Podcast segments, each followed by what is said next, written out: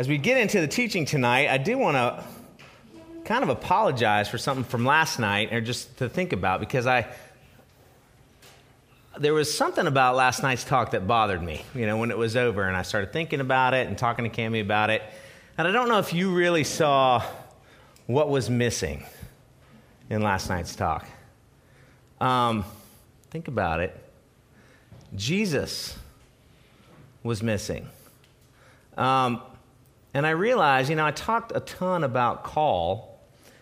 And at the end, I even made that statement, you know, sometimes you are so discouraged or so down, the only thing you have to cling to is your call.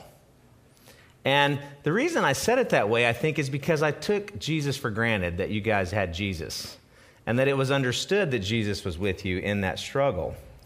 But you know, there is a danger to that in ministry, right? I mean, it's kind of ironic that, that, that, that was not a part of last night's talk when you consider for us that is easy to do, right? We want to take Jesus for granted in our ministries even now. We kind of like, well, Jesus is there. He's with us. You know, he's, he's, he's there for the ride. We're all on the same team, you know. And I don't think we need to do that. I don't think we can do that. And so I want to kind of take us. Uh, I, I, totally, when I was thinking about that last night and just actually rewrote my talk this morning for tonight because I changed one of the nights instead of doing like ministry life, calling to ministry life, calling to Christ alone for tonight is what I want to talk about. Um, and so our text, if you have your Bibles, you can turn to 1 Corinthians chapter 2. And uh, this is a familiar text, I think, to most of you. And Paul is um, here speaking to the church at Corinth. And I'm going to start in verse 1. So 1 Corinthians chapter 2, verse 1. And it should be, we'll, we'll have it up on the screen as well. And I, when I came to you, brothers, did not come proclaiming to you the testimony of God with lofty speech or wisdom for I decided to know nothing among you except Jesus Christ and Him crucified. And I was with you in weakness and in fear and in much trembling. And my speech and my message were not in plausible words of wisdom, but in the demonstration of the Spirit and of power, so that your faith might not rest in the wisdom of men, but in the power of God. All right, let me pray and we'll just kind of jump into this tonight. Heavenly Father, thank you for your word and thank you for Jesus. And he is our message. Lord, he is the only thing that we have to offer students um, that's worth listening to is the message of Jesus from Genesis to Revelation. It's all about you. And God, we pray that you would bless our time tonight. Thank you for a great day uh, of rest, a great day of community that we are building around Barnabas. Uh, I pray that it's been a great day for families as well, and give us a good evening tonight. May you teach us by your Spirit and your word. In Christ's name, amen. Well, right off the bat, as Paul is kind of recapping his visit to Corinth, he says, I didn't come to you with lofty speech or wisdom. Now, if I'm going to be honest with you, in my early years of ministry, and maybe even last week, I have been heretical. Okay? Let's face it, when I started out in youth ministry, I guarantee you that there was heresy in my teaching. Um, and there probably still could be heresy in my teaching. I've been theologically trained now and all that, but when I first started out, my call was, you know, super uh, intense got called to this thriving ministry. No, it was a church, you know, in a small town. And they said, We have five kids at our church. We desperately need a youth pastor. Because one of the ruling elders had two daughters, and the, the new pastor they had just hired had three sons one in high school and two in junior high. So we got to get a youth pastor immediately. And I was the only one attending the church that was like under 50. So they're like, hmm, who should, ah, you're 22. Why don't you do that? Okay? And so that was my fantastic theological training. I wasn't even reformed. It didn't matter. I was under 50. And I had energy. And so clearly I must know what it means to reach teenagers. And I know I've taught heresy because I've gone back and thought of some of the things I've said. And when I was in seminary, I thought, oh, I totally, taught that wrong years ago, and I know that it's happened. Um, we are going to be heretical. I know I've said um a million times.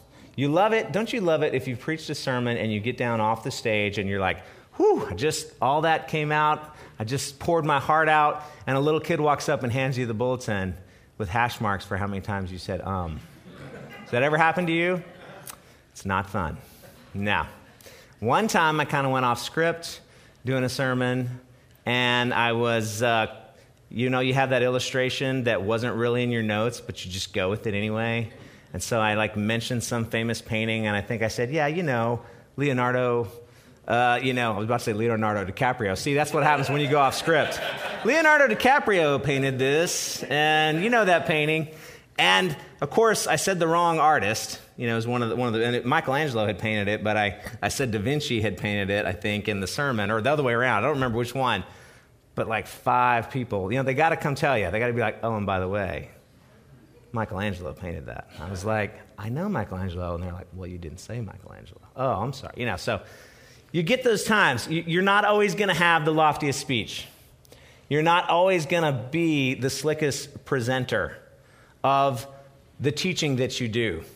Okay? And so, what, what do you do about that? I think 1 Corinthians 13 is amazing because Paul says there, if I speak with the tongues of men and of angels, but I have not love, then I'm nothing. You can be the greatest speaker in the world, but if you're not loving, it's not going to come across. It's not going to be authentic. It's not going to hit home. And then, if that's the truth, then the, I think the other, the, uh, the converse of that is also true. If you are loving, even if you stutter through what you say, your message hits home. Um, this definitely became clear to me uh, over the years. I think this has been really a strategy of mine in youth ministry. Uh, the early years, especially, I would spend time with students playing with them, hanging out with them, video games, late at night, you know, all of those things, and letting them know that I cared about them, that I loved them, and then they would, they would listen to me when I teach. I mean, that's kind of Youth Ministry 101 love the kids, and they will listen to you. Um, it, and, you know, in, in Young Life, they had that statement kids don't care what you know until they know that you care, right? So, you know, you've got that message, and that I have found to be absolutely true. That is the key. If we love them well, they will listen. Uh, even this morning, it was just amazing to me as Mark was reading from John 13, you know, and he's, he was talking about Jesus washing the disciples' feet. And I never really picked up how it just says, and as he was doing that, he loved them. He loved them. You know, he was putting that towel around his waist and he loved them. I mean, and even John, of course, describes himself as the, the, the, one whom Jesus loved, right? He's the one, the disciple whom Jesus loved. And we know this to be true. Uh, my son had a coach, a football coach, the last couple years he's played football, and, and he had one of those coaches that just yelled and berated and was cruel. And the kids didn't respect him, didn't want to play for them, you know, didn't anything. And then the next year, they didn't have a much better record, but they had a coach who cared about them and who loved them. And yeah, he would yell sometimes and he would lose his temper. But when they knew that he loved them, it made all the difference in the world in the effectiveness of his coaching, right? And so love is the key because when it comes down to it, really, nobody wants to be our project, right? If we're meeting with a student or a parent and they just think we are there because they're, they're on our, our list, they're, they're the project that we have, they don't want to be that. And so, the first thing about that I want to point out from this passage is just that that love is the key, and that it doesn't. You don't have to be the greatest speaker. Um, you don't have to have the most wisdom. Verse 2 then, he says, For I decided to know nothing among you except Jesus and Him crucified. This is, this is the first thing. This is our number one priority, right? We want our kids, when they leave our ministry, to know Jesus. And we kind of know that again, but I don't want us to take it for granted that that's, that's the key. That is what we're after, is them knowing Jesus. I, Dave McNeely, when he was on staff with me, he was the first one to point this out to me, where he said, Hey, it's really easy for me to preach a sermon that a Jewish rabbi could preach. You need to call me on that.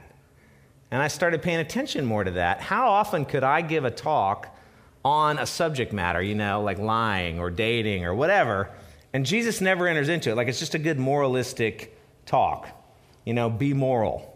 If a Jewish rabbi could do your talk, we're not proclaiming Jesus, right? I mean, that is something, though, that is so easy for me to fall into as a parent, and it's easy for me to fall into as a youth pastor, that I can leave out the gospel, right? That my, my goal when our kids are in the middle of their sin, it's tempting for me to say, do better, try harder. Not, you can't do better because you're a sinner and you need Jesus. The reason we need Jesus is because we can't do better. We're sinners. Not that, not that you can't be sanctified and things like that, but we can't be good ultimately, right? We cannot be good.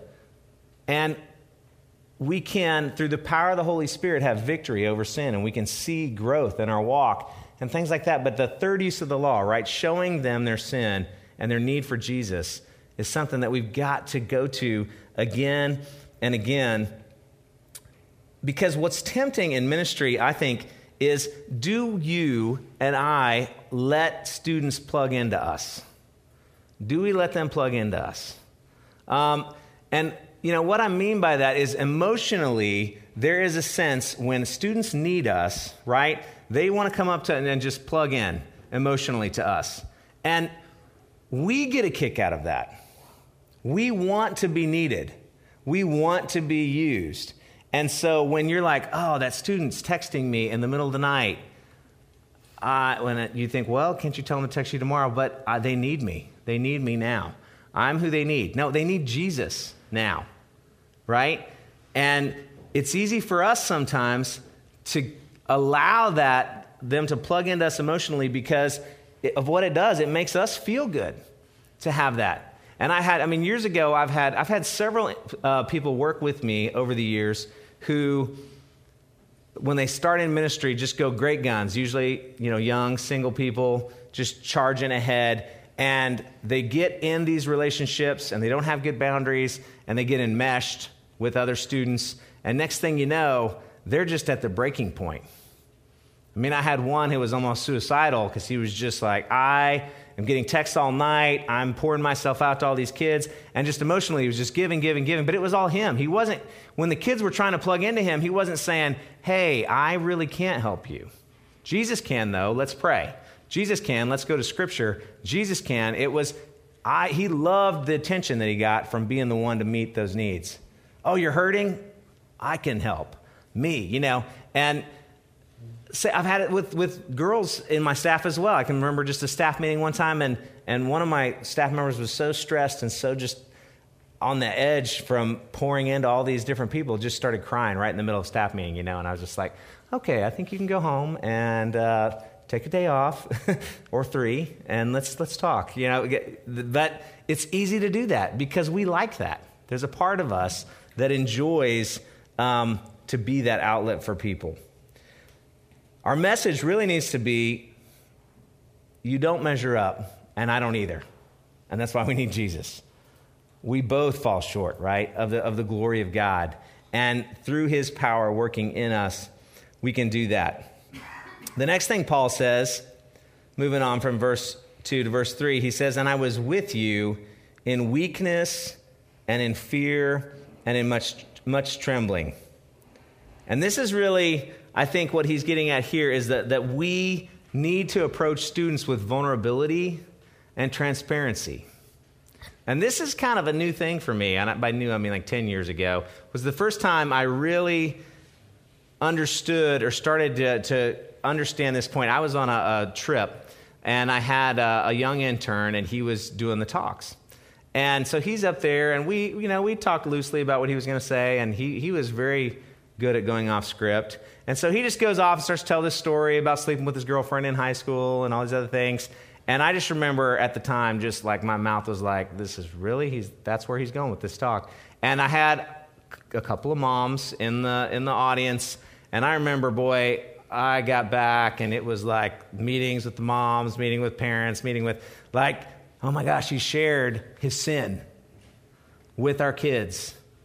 And at the time, I was like, that is really a dangerous thing. Like, and don't get me wrong, I think there is takes an incredible amount of wisdom to know when to share, how, how to share, how much to share. Right, there's an appropriate level of sharing. And there's a lot of wisdom that it takes when you and I enter into a situation with kids sharing our struggles and our journey and our, our sin, right? We, we need to be wise about that. And I'm not saying this intern was wise about it, okay? He, at the time, he wasn't. He just kind of, whoop, you know. But let me tell you what I learned from him is I had a distance from the kids.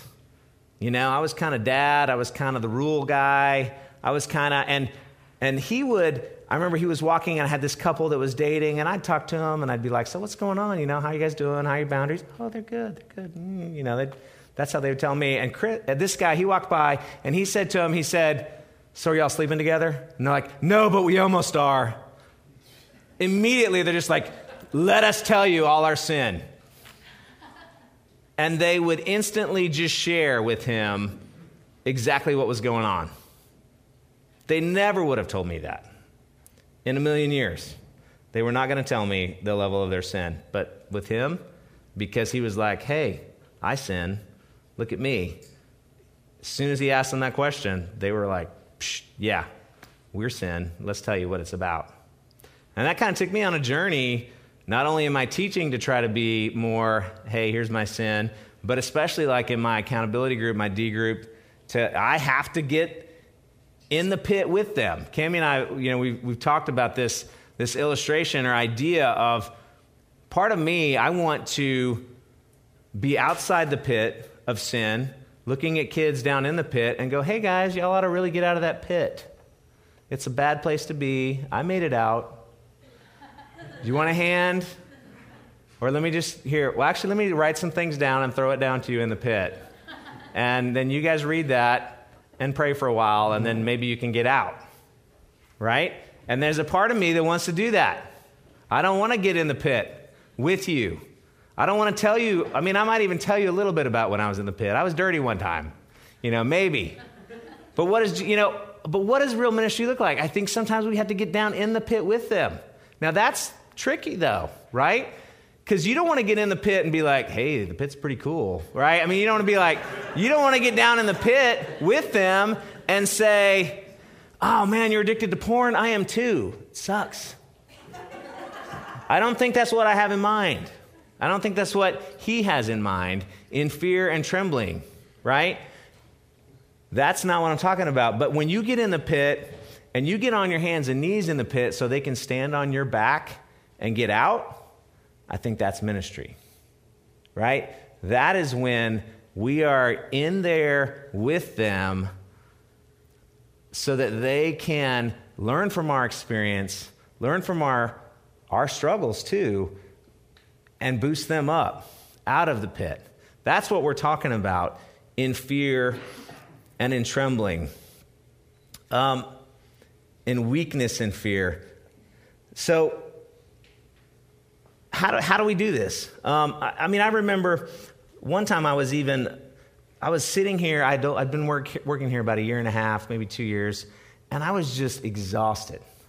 And I had a, another intern story, and he, he was talking to me, and he was, you know, telling me struggles, and wasn't really connecting, and, and I was just done. I was tired. My filter was gone. Have you ever been like at that point? And I'm sitting on one of these couches out here, and I'm just like, whatever. And I was just blatantly honest. Here's where I'm at. Yeah, I'm discouraged. Blah, blah, blah. I mean, and I just felt like I was just like, bleh, you know. And afterwards, he was so encouraged. Like, I was like, I'm tired. I'm worn out. I'm done. Blah. And he was like, that was the best talk we ever had. you know? Because he's thinking, I, you know, I, I didn't realize it, but I think I always was coming across like, I've got it all together. I've got the answers.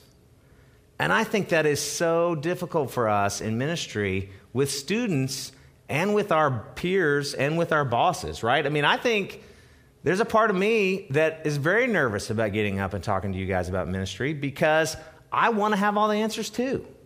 I want to be the guy that you guys are like, oh, he's, he's awesome. I don't want to be like, yeah, I kind of suck. I'm really not that good at this. Or I don't know the answer. I struggle too. And that's when we're powerful when we lead with our weakness. And that, I think I still have a lot to learn and grow in this area. But that is, that is just amazing when we lead with our weakness, how it actually encourages others and helps them to grow um, in amazing ways. And, th- and this, is, this is hard. Um, I think sometimes it, it's just like doctors. We, we're practicing youth ministry. I've always thought that was funny. I practice medicine. And you know, we know what that means. They have no idea what they're doing right? You go to the doctor and they're like, I don't know, try this medicine. And they always start with the lowest dosage, weakest thing ever to see if it fixes your problem. And then if it doesn't, they throw something else at you that's a little bit harder. Because eventually they only have like three ideas. And if that doesn't work, they don't know what to do for you, right? So they're practicing on you every time. And we do that in ministry. Sometimes parent comes to us or kid and this is their problem. We're like, I don't know. Why don't you do this? And we're like, let's see if that works. And if it doesn't, I got like one more trick, maybe, that I can try. And other than that, I'm kind of out of options here, right? So we are practicing ministry.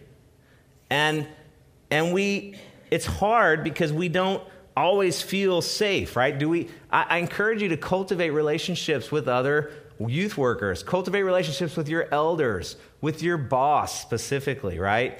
to make sure that that's a safe person that you can say, hey, I'm really got a problem, and hey, I'm really trying to figure it out. Because you probably don't know the answer exactly what to do every time. Or if you're in this long enough, you will hit times when you don't know the answer. I mean, I think that's Matt and I, our meetings, most of them, that's what they're about. We, he sits in my office or I sit in his, and we're like, here's the 10 things I don't know what to do right now. And then we just talk, and I don't have any answers either. So we just talk, and then we pray and walk out and feel encouraged. And we're going to try this. We're going to practice for a while and see what happens. Um, getting near the end here, uh, the next thing he says, moving through here, is My speech and my message were not in plausible words of wisdom, but in a demonstration of the Spirit and of power. Now I'm going to break that up a little bit. Well, she meant a demonstration of the Spirit's power. I'm just going to focus on that word demonstration for a minute. It's important what we do, it's important how we live. Kids are watching us. They care way more about what we do than what we say. And we know that with our own kids, if you have children, right? They're watching you all the time. Uh, 1 Corinthians 11, 1 is one of my favorite passages, and it basically says, Paul, is Paul speaking, saying, Imitate me as I imitate Christ. It's imitation theology, right? He is, he is confident enough saying, and you know, remember, there's other parts in Scripture where he says he's the chief of sinners. And yet, many times he tells his disciples, Imitate me as I imitate Christ. I don't think he can say that just because he's an apostle. I think he's saying that because he knows where his heart is and he knows that he's running after Jesus with his whole life. And so he's, I think he's saying, I'm not perfect, but if you run after Jesus the way I'm running after Jesus, you're going to be fine. But we have to be consistent in our walk. Uh, years ago, I was uh, ministering to a student, and his parents were calling me, and it was like, oh, he's always in trouble at school, and he's lying all the time, and we don't know why. He just lies, he lies, he lies. And I mean, I jumped in there, and he was lying at school, and I worked with him, and he finally kind of cleaned it up a little bit. And a few years later, I was taking him out to go do something, and he was a younger looking kid, you know, on the younger looking side, big family, like six kids. And we're going to uh, Pizza Hut and the movie or something. And we're at Pizza Hut, and he's like, Well, I'm probably going to get this, uh, the kids thing, because I'll, I'll just tell him I'm, I'm, I'm 11 or I'm 12. You know, he could, get, uh, he could get the kids' meal, but you had to be 12 and under. And he's like, I'll just tell him I'm 12. And I'm like, you can't just lie. He's like, well, my dad tells me to do that every time we go out to eat because we all look young. And I'm like, well, what? When you go to the movies? Oh, yeah, we always get the kids. So, I mean, like his dad was teaching his family to lie if it's convenient and if it saves you a buck. Well, then you can't be mad when he goes to school and if he's having a hard time with his teachers, he's just going to lie. There's, right? It doesn't matter what you say. If you're living out that it's okay to do those things, that doesn't matter. And we face the same thing. We have to live a life that proves what we're teaching these students, right? We have to have that demonstration. Now, obviously, then he moves on and he talks about the Spirit, he says, a demonstration of the Spirit and of power. How much do we pray? Because really, if we, we know in our theology that we cannot, we don't have the power to do anything in the lives of a student. It's the power of God at work in them. He uses us, but it's the Spirit that does the work. And so, how much prayer are we really involved in? I love the thing that uh, Tony was doing at lunch. If you had an opportunity to go, if you didn't, you should grab one of those books because it seemed amazing getting three adults to pray for every student for the course of a year was just fantastic. I mean, just the idea of it. If if you if we can really mobilize our adults to pray for our students like that, I think it'll transform our ministries. I mean, I really will. More than any program we do, more than our teaching, more than our relational capital that we're building, prayer, I believe that. My theology says that, right? That the power of God is more. And yet, even this, and this is not a condemnation on anybody, okay? But not that many people went to find out about that. And yet, I think that's really where the power is. The power is in prayer for real change in people's lives, right? It's the Spirit of God. Uh, Matt and I had an opportunity last few years to go to these and hang out with these youth pastors from around the world. And some of these churches and the things, the way the Spirit is moving in other countries, I mean, there are great awakenings happening in South America, in Africa, in Asia. I mean, it's ridiculous some of the churches and the youth groups that we were talking to, they're like, what's your normal growth rate? You know, and they're like, well, it's about 70% a year. 70% is average. And like when things drop to like 65% growth rate, they start freaking out. And it's all conversions.